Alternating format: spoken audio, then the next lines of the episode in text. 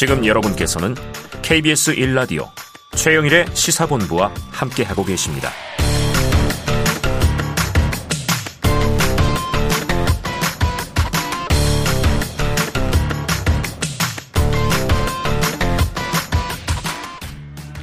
Hit me and make me strong.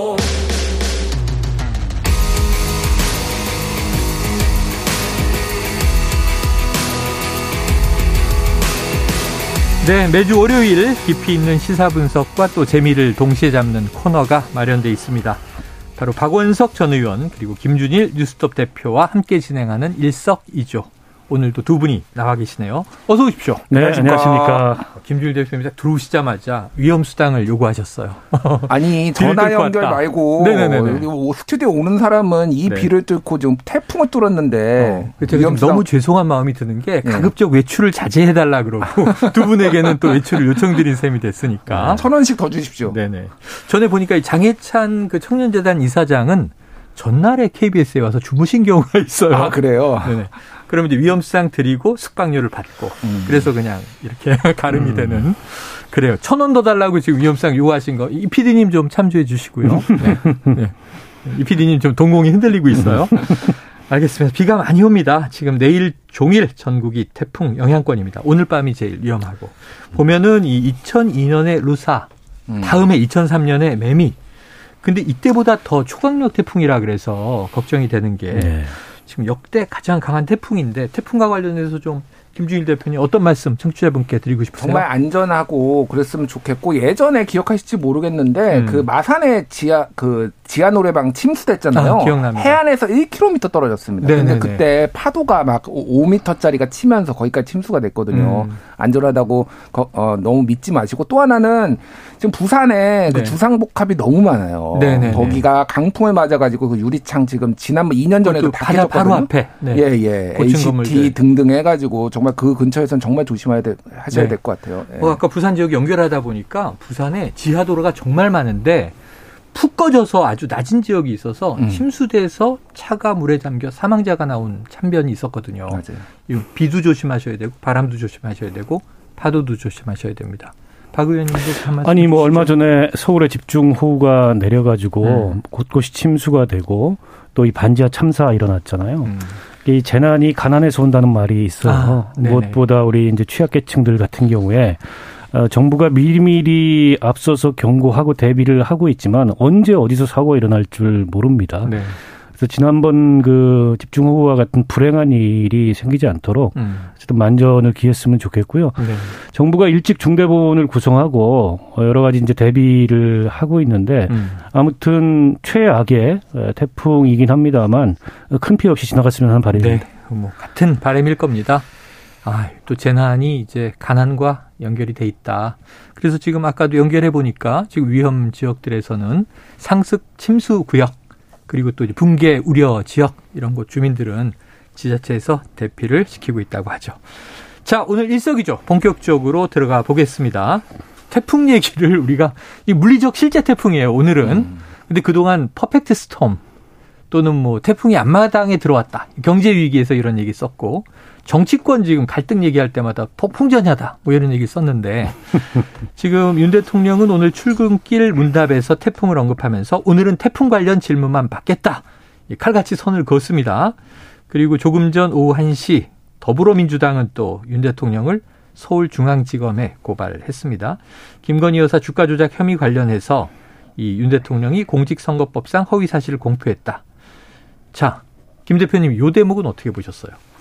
그러니까 뭐 이건 수사는 할 수가 있지만은 뭐 기소를 할 수가 없는 거죠 이 네. 사안에 대해서는 네네. 그건 뭐 민주당이 몰랐겠습니까 네네. 법률 선수들이 다 있는데 음. 쉽게 얘기를 하면은 이 지금 이재명 대표에 대한 그거는 이 수사는 음. 탄압이다라는 음. 거를 극적으로 좀 보여주기 위해서 네. 그리고 똑같이 말로 네. 선거 기간에 얘기를 했는데 누구는 다 무혐의 나고 음. 누구는 다 기소하고 네. 아직 뭐 기소는 안 했지만은 기소는 예정 수준이라고 보면은 이거는 말이 안 된다라고 네, 네. 하는 거죠. 지금 최근에 이제 기소가 관련해서 뭐 윤석열 대통령뿐만이 아니라 아, 아김 아, 김건희 여사까지 네네네. 하면은 이를테면 뭐 허위 경력으로 대학에 음. 채용됐다라는 거 무혐의 받았죠. 그리고 허위 사실 공표 이거와 관련해서 지금 네네. 민주당이 고발을 했지만 이것도 무혐의 됐고요. 음. 뭐윤 대통령이 검찰총장 시절에 김 여사한테 조국 사건 알려준 의혹 이것도 무혐의 처리받고 그러니까 한두 개가 아니에요. 어. 모르겠습니다. 어디까지 물론 경찰이 잘 수사를 했겠지만 공교롭게도 네네. 다 무혐의. 음. 수사할 가치가 없다. 음. 검찰에 송치도 안 하겠다. 뭐 다 이렇게 됐는데 이재명만 이렇게 된다라는 음. 게좀 억울하게 음. 민주당 지지자들은 느낄 수도 있게 만드는 그런 음. 이런 장치로서 이게 지금 그냥 작동할 거라고 봅니다. 이재명 대표 부인 또 김혜경 씨도 음. 송치가 된, 된 상황이에요. 근데 이제 김준일 대표님 오셨으니까 이거 팩트 체크 좀 해주세요. 보도를 보면 검찰에 고발했다도 있고 서울중앙지검에 고발했다 제가 지금 말씀드렸는데 이게 대통령은 고위공직자라서 공수처에 고발을 한다. 이런 음. 보도도 있어서 어디 고발한 게 맞아요? 검찰에 한 게 맞는 것 같습니다. 아, 그래요? 저도 오늘. 왜냐하면은 저도 그거를 처음에는 공수처에 한다라는 네네, 보도를 봤거든요. 근데 어차피 여기나 하나 저기나 하나 어차피 안 되는 거는 마찬가지기 때문에 차라리 그러려면은 음. 검찰에 왜냐하면 검찰은 네. 이재명 대표 수사하잖아요. 어. 근데 여기는 안 한다. 극적 효과를 보려면은 아. 공수처에 하는 것보다 차라리 검찰에 아, 하는 오히려. 게 예, 어차피 진척 안 되는 거 똑같으니까. 어차피 실효성보다는 예. 여론전이니까. 이건 여론전이니까 그래서 이제 비 음. 대비시키기 위해 검찰에 한 것 같아요. 그리고 또 이제 공수처와 검찰 간에는 서로 관할을 따져서 음. 가져가게 돼 있잖아요. 아, 또 그렇죠. 나중에. 예, 예. 알겠습니다. 자, 이 지금 이 대목 그 고발 부분 대통령 고발 그러니까 박 의원님은 어떻게 보셨어요? 뭐 지금 김 대표 설명한 대로 이재명 대표에 대한 소환의 일종의 정치적 대응을 한 거죠. 음. 그러니까 대통령은 이제 형사상 불소추 권한이 있잖아요. 그 소추되지 않으면 수사도 안 되는 거예요. 그 그렇죠. 수사가 될 리도 네. 만무하고 민주당도 다 알지만 음. 눈에는 눈, 네. 이에는 이 어. 차원에서 야, 앞으로에 있을 이 정치 정치적 대응, 정치 공세의 음. 일종의 이제 신호탄으로 음. 대통령을 고발한 건데 뭐 수사가 될 가능성은 전혀 없고요. 음.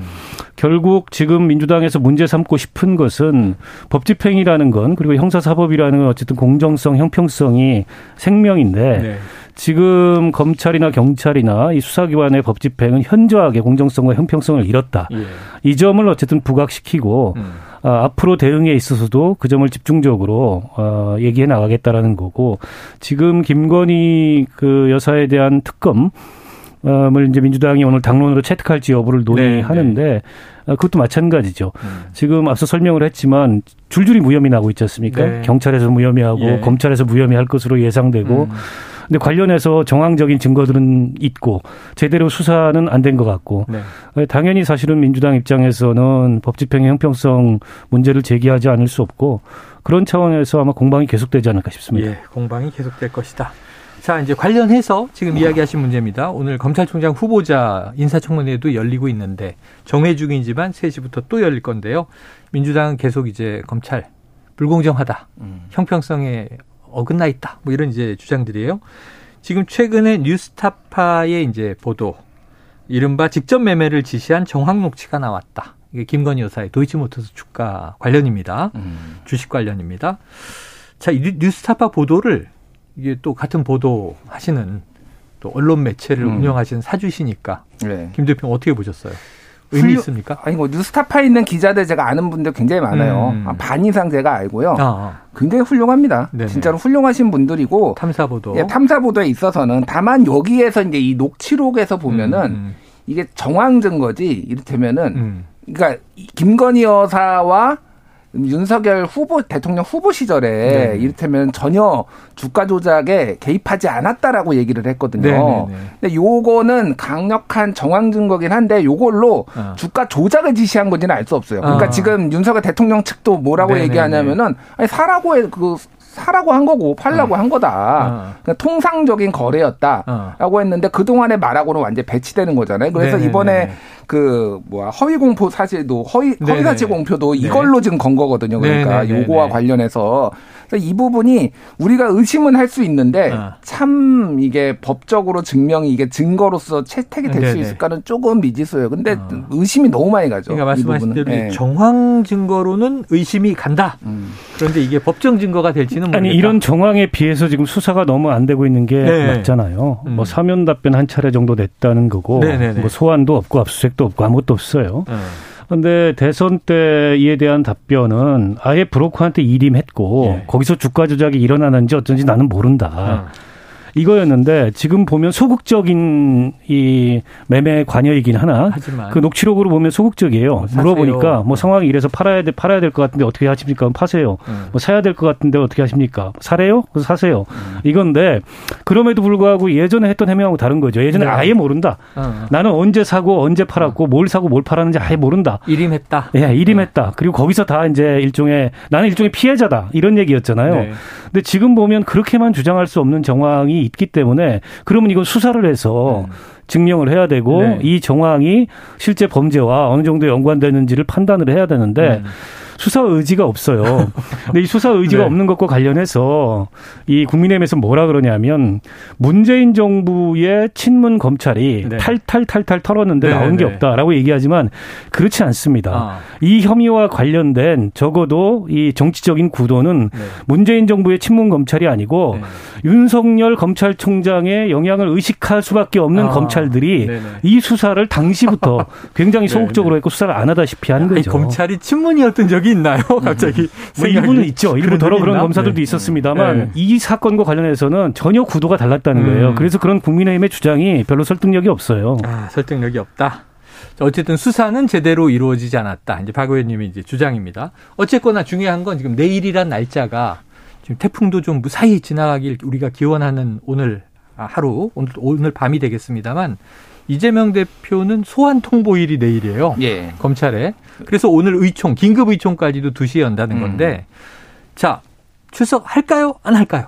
일단 팩트 체크를 하자면은 네. 소환은 법원이 하는 거라서 아. 이거는 강제로 출석을 해야 되는 거거든요. 소환은 네, 네, 그러니까 소환은 아니고 저는 정확하게는 출석 요구를 출석 받을지, 요구 예, 음. 받을지 말지를 이제 그거는 검찰이 하는 거고 안 할 수도 있어요. 네네네. 그러면은 체포영장이 나오겠죠 만약에 아, 그렇죠. 안 하면. 근데 뭐 구인도 하고 9일이 네. 이제 그 뭐야 공소시효 공소시효기 네. 때문에 체포영장이 나올 가능성은 아예 없다라고 아. 보시면 될 것 같아요. 그러니까 정치적 판단만 남았는데. 네.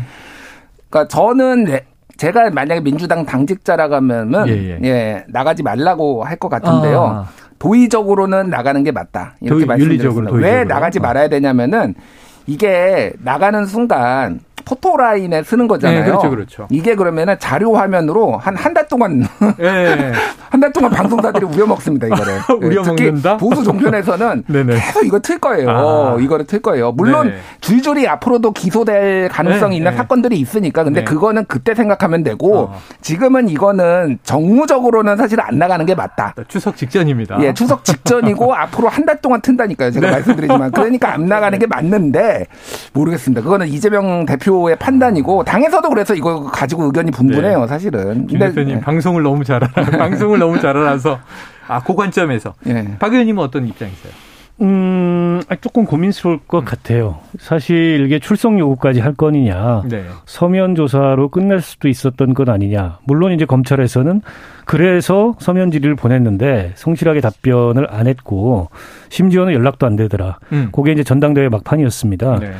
어, 연락도 안 된 게 일종의 이제 빌미가 돼서 출석 요소까지 날라온 것 같은데 근데 혐의 내용으로만 보면 저거는 설사 검찰이 조금 무리해서 기소를 하더라도 음. 100만 원 이상의 형이 안 나올 것 같아요. 제가 네, 보기엔. 네. 왜냐하면 허위 사실 공표에 있어서 가장 이제 이 핵심적으로 보는 거는 허위 사실을 명백한 허위 사실을 적시했냐라는 네, 네. 거거든요. 예를 들어 네. 허위 학력, 허위 경력, 예, 뭐 예. 허위 재산 음. 이런 거면 이제 명백한 허위 사실이죠. 네. 근데 이건 성격이 좀 달라요. 네. 일종의 국정감사에 나와서 의원이 한 질의에 대해서 음. 자기 방어적 성격의 주장을 한 거고 어. 의견 개진을 한 거여서 이게 적극적인 허위사실 공표냐, 그러니까 당선되거나 당선되게 할 목적으로 음. 허위사실을 유포했거나 유포하도록 한 거냐, 네.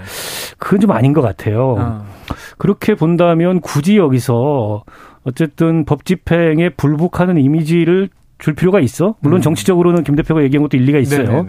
그림 한 장면 건지려고 네. 또 검찰이나 언론에서는 이런 걸 만들 수, 만들 수도 있는데 근데 자칫 이게 이제 여론에서 음. 이재명은 불복한다 이런 인상을 줄 수도 있잖아요. 네 더구나 제1야당 대표가 돼서 그래서 그 사이에서 고민을 할 것 같아요. 최종적인 결정은 뭐 당론으로 한다기보다는 본인 스스로가 할 거고 오늘 의총에서 이걸 포함해서 특검 음. 얘기를 하는 건 어쨌든 정치보복에 대해서 싸우자. 이런 어떤 굳은 결의를 하기 위해서 어. 의총을 여는 것 같은데 이건 사실 좀 기술적이고 부차적인 문제예요. 출석하느냐 안 하느냐는 아니면 다시 한번 검찰에 공을 넘겨서 네. 서면 내겠다 지금이라도 예, 예. 충실하게 어. 9월 9일 이전에 어. 이렇게 이제 입장을 예, 입장을 정할 수도 있죠. 아, 그런 그래요. 가능성도 있습니다. 알겠습니다. 지금 김 대표님 말씀대로라면 또 박 의원님 말씀도 딱 출석을 할 때딱 음. 한마디만 해야 되겠네요. 명백한 정치 탄압입니다. 그리고 딱 들어가서 음. 편집을 못하게. 근데 이재명 대표는 네. 그럴 뿐이 아니에요. 한마디만 하실 분이 아니다. 한마디만 할 사람이 아닙니다. 또이 아. 얘기 저 얘기 하다가 이게 또 그러면 딱 이렇게 잘라가지고 또 나오거든요. 또 악마의 편집에 꺼리를 주게 편집에, 된다. 예, 저는 그래서 안 나가는 게 맞. 정무적으로 이거는 아, 그냥 내가 민주당 사람의 빙의가 돼서 네. 말씀드린 거예요. 방송도 잘 알고 이재명 대표도 잘 알고 분석이에요. 자, 다음 이슈인데요. 먼저 육성을 듣고 와서 이야기를 이어가겠습니다. 양두구육이라는 사자성어 하나 참지 못해서 길길이 날뛰는 사람들은 공부할 만큼 했는데도 지성이 빈곤한 것이겠습니까? 아니면 각하가 방귀를 끼는데 맞춰서 시원하겠다고 심기경수하겠다는 그런 사람들이겠습니까? 네. 자, 대구 시민들은 다시 한번 죽비를 들어야 한다. 권력자의 눈치만 보고 타성에 젖은 정치인들이 더 이상 대구를 대표해서 안 된다. 아주 강한 얘기가 그냥 쏟아져 나왔습니다. 뭐 이준석 대표 목소리였는데요. 자, 박 의원님 어떻게 들으셨습니까? 총평 한번 해주시죠. 일단 이게 이제 어떤 메시지를 낼 때 시간, 장소, 뭐 또 어떤 네. 그 맥락에서 내느냐 이게 굉장히 중요하다. 어, 그 TPO를 기가 막히게 잘 맞추는 거죠. 잘 맞췄다. 일단 명절 연휴가 이번 주말부터인데 네. 어쨌든 명절 밥상에 이준석을 올리겠다. 어. 그것도 이준석과 윤석열을 VS로 올리겠다. 아. 이 의도를 명확히 가진 거고 네. 장소도 절묘합니다. 네. 물론 이제 칠곡에서 책을 써 나왔기 때문에 가까운 대구에 가서 메시지를 냈다고 볼 수도 있지만. 그 얼마 전에 윤석열 대통령이 서문시장 갔잖아요. 맞습니다, 맞습니다. 어, 그에 대한 맞대응이기도 하고 어쨌든 지금 이준석 대표에 대한 지지 여론이 가장 낮은 데 중에 하나가 TK이고 음. 보수층이에요. 특히 음. 이제 당원일수록 더 낮은데 피하지 않고 그와 정면 대결을 해서 어. 어, TK에서 지금 기울고 있는 지지율이 빠지고 있는 윤석열 대통령과 정면 승부해가지고 내가 뺏어오겠다. 네. 이런 의지가 저는 분명한 거라고 봅니다. 아, 본인이 지난번 당대표 선거 나왔을 때 탄핵의 강을 건너자 대구에서 음. 이 유세를 해서 그게 이제 터닝 포인트가 돼서 당 대표 선거 승리했던 경험도 있지 않습니까? 네. 그 경험을 다시 되살려서 정면 승부를 해보겠다는 의도가 아닌가 싶고 음. 다른 한편으로 보면 이제 비대위가 어, 새 비대위가 만들어지잖아요. 오늘 이제 전국위원회가 그 당헌을 개정했고 네. 기존 비대위원들이 사퇴했고 빠르면 뭐 내일 모레 정도에 그렇죠. 새 비대위원장이 선임이 될 텐데 음. 새 비대위원장 선임을 앞두고서 새 비대위원장은 이런 의미다라는 음. 이준석 씨의 해석을 음. 먼저 놔둔 거죠. 그리고 14일 날 네. 가처분에도 동일한 논리로 어쨌든 나는 임하겠다. 그래서 지난번에 가처분 승소한 다음에 한동안 조금 자맹하고 침묵을 했잖아요. 책 쓴다 그러고. 네.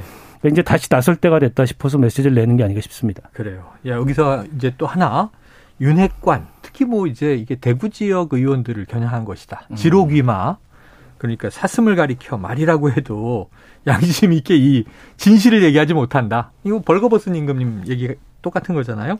대구에서 이렇게 초선들을 정말 비판한 이유는 또 뭐겠습니까? 그러니까 아까 전에 이제 네. 방금 전에 박원석 의원님이 말씀하신 거 다 동의하고요. 음.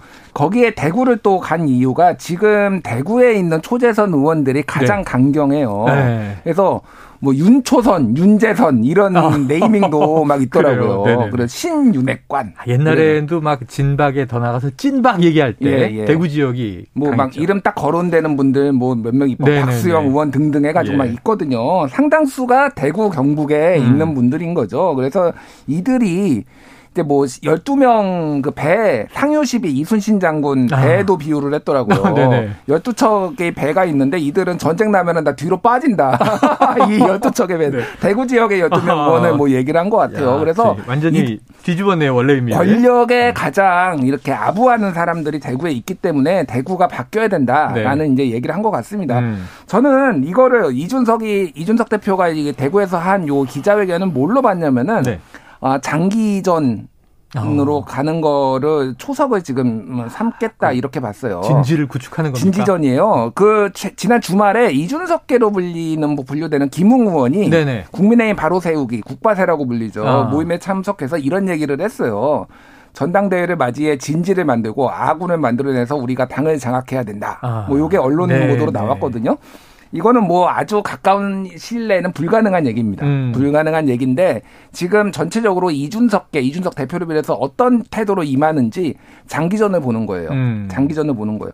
그래서 저는 옛날 얘기를 좀 짧게 압축해서 네네네. 하면은 이 보수 진영의 권력 투쟁이 여러 사례가 있었는데 예, 예. 근래에 있었던 친이 친박 빼고 네네네. 더 거슬러 올라가면은 어. 가장 대표적인 게 허주 김윤환 아. 이회창 총재하고 허주 김윤환의 권력 투쟁이 있었고요. 그거보다 더 거슬러 올라가면은 어 60의 황태자 박철원과 예. 거산 김영삼의 권력 투쟁이 있었어요. 야. 근데 이게 고, 예, 예, 재밌는 게 뭐냐면은 80년대네요. 허주 허주 김윤환은 이회창한테 맥없이 당했습니다. 음. 근데 거산 그 YS는 결국은 윤핵관 그때 당시에 노핵관으로 불렸던 음, 어, 박철원, 어, 박철원을 이기고 황태자를 어, 예, 대, 대석 대통령까지 됐어요. 아, 가장 중요한 차이가 뭐냐?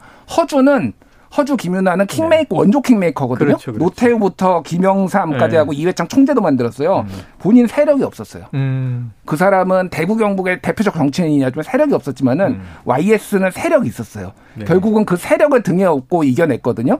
지금 이준석 이준석 대표한테는 시간은 내 편이에요. 네. 왜냐하면 이준석 대표가 지금 만 37세예요. 어, 네. 이 정권이 끝나도 만 42세입니다. 다음 정권이 끝나도 만 47세예요. 이야, 그렇다고 본다면 이 보수를 대구에 있는 보수를 자기가 네. 그 자기 편으로 만들어서 이거 길게 장기 투쟁 가겠다라는 선언이나 마찬가지였어요. 네. 어저께는. 예. 8, 90년대 얘기가 막 등장하니까 지금 청취자분들이 막 김준일 대표님 몇 살이에요? 머리 염색한 거죠. 몇 살이십니까? 아, 젊습니다. 아, 젊습니다. 아, 나이를 비밀로 하셨습니다. 이게 사실 뭐 결례죠. 나이를 물어보는 게. 그래요. 자, 여기서 지금 또 하나 짚어야 될 사안이 있습니다. 시간이 짧지만 지금 이 정의당이요. 네. 지금 거대 여야에 묻혀서 존재감은 많이 희미해졌는데 저희가 지난주에도 모셔서 이 비례의원 그 총사퇴 권고 투표한 그 얘기를 나눠봤는데 지금 부결될 거다 이렇게 박 의원님 얘기하셨어요. 네. 박 의원님하고 발의한 분의 입장은 또 많이 다르시더라고요. 네. 근데 반대가 59.25%로 정말 부결됐습니다. 네. 자, 당이 그럼 최악의 혼란을 좀 피한 것이냐? 좀 어떤 의미로 해석하세요? 뭐 그렇게도 볼 수 있죠. 만약 음. 저게 가결이 됐다면 강제력은 없지만 네네네.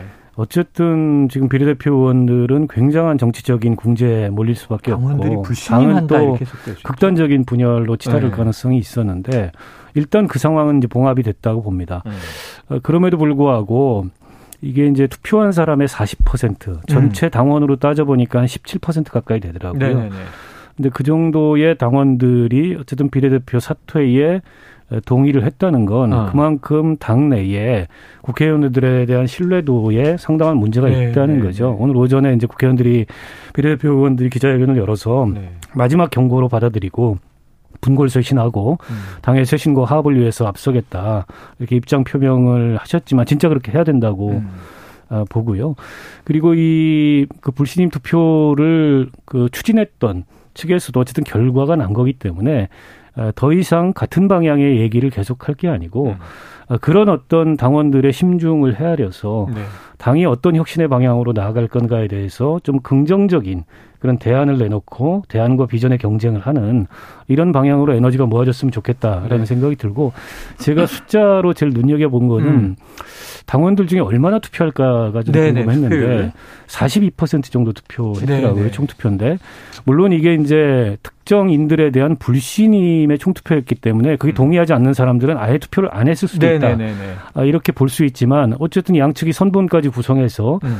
이렇게 찬반 운동을 했는데 42% 투표율밖에 안 나왔다는 건 지금 당의 상황에 대해서 당원들이 전반적으로 무관심하다. 아. 그리고 지난 대통령 선거 직전에 음. 대선 후보를 뽑는 음. 어떻게 보면 당으로서는 가장 큰 정치적인 이벤트잖아요. 네. 그때 투표율이 50%를 간신히 넘겼어요. 예, 예. 그래서 저는 그 이전에 제가 사무총장을 사퇴하면서 음. 국민 참여 경선과 같은 방식으로 이게 국민적 관심을 불러일으킬 수 있는 새로운 어쨌든 이 선거제도를 도입해서 대선을 좀 다르게 치러야 된다. 근데 그게 음. 당의 수용이 안 됐고 당원들의 투표 오히려 참여 의욕이나 자부심을 떨어뜨린다 그런 음. 방식은. 근데 결과적으로 어, 후보를 선출하는 투표에 당원들이 50% 간신히 넘는 네, 정도밖에 네. 투표를 안 했거든요.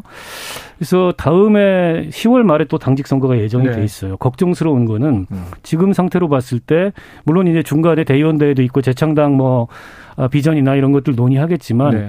얼마나 많은 당원들이 당의 미래에 대해서 뭔가 새로운 기대를 걸고 적극적인 당원으로서의 권리 행사에 나설지 그 점이 좀 굉장히 걱정됩니다. 야, 시간이 다 갔는데 김준일 대표님 짧게 얘기할게요. 30초. 예, 짧게 코멘트 얘기할게요. 바깥에서 박원석 의원님하고 네. 얘기하는데 야, 김준일 오늘 나 당 대표 추대한다는 얘기 하지 마.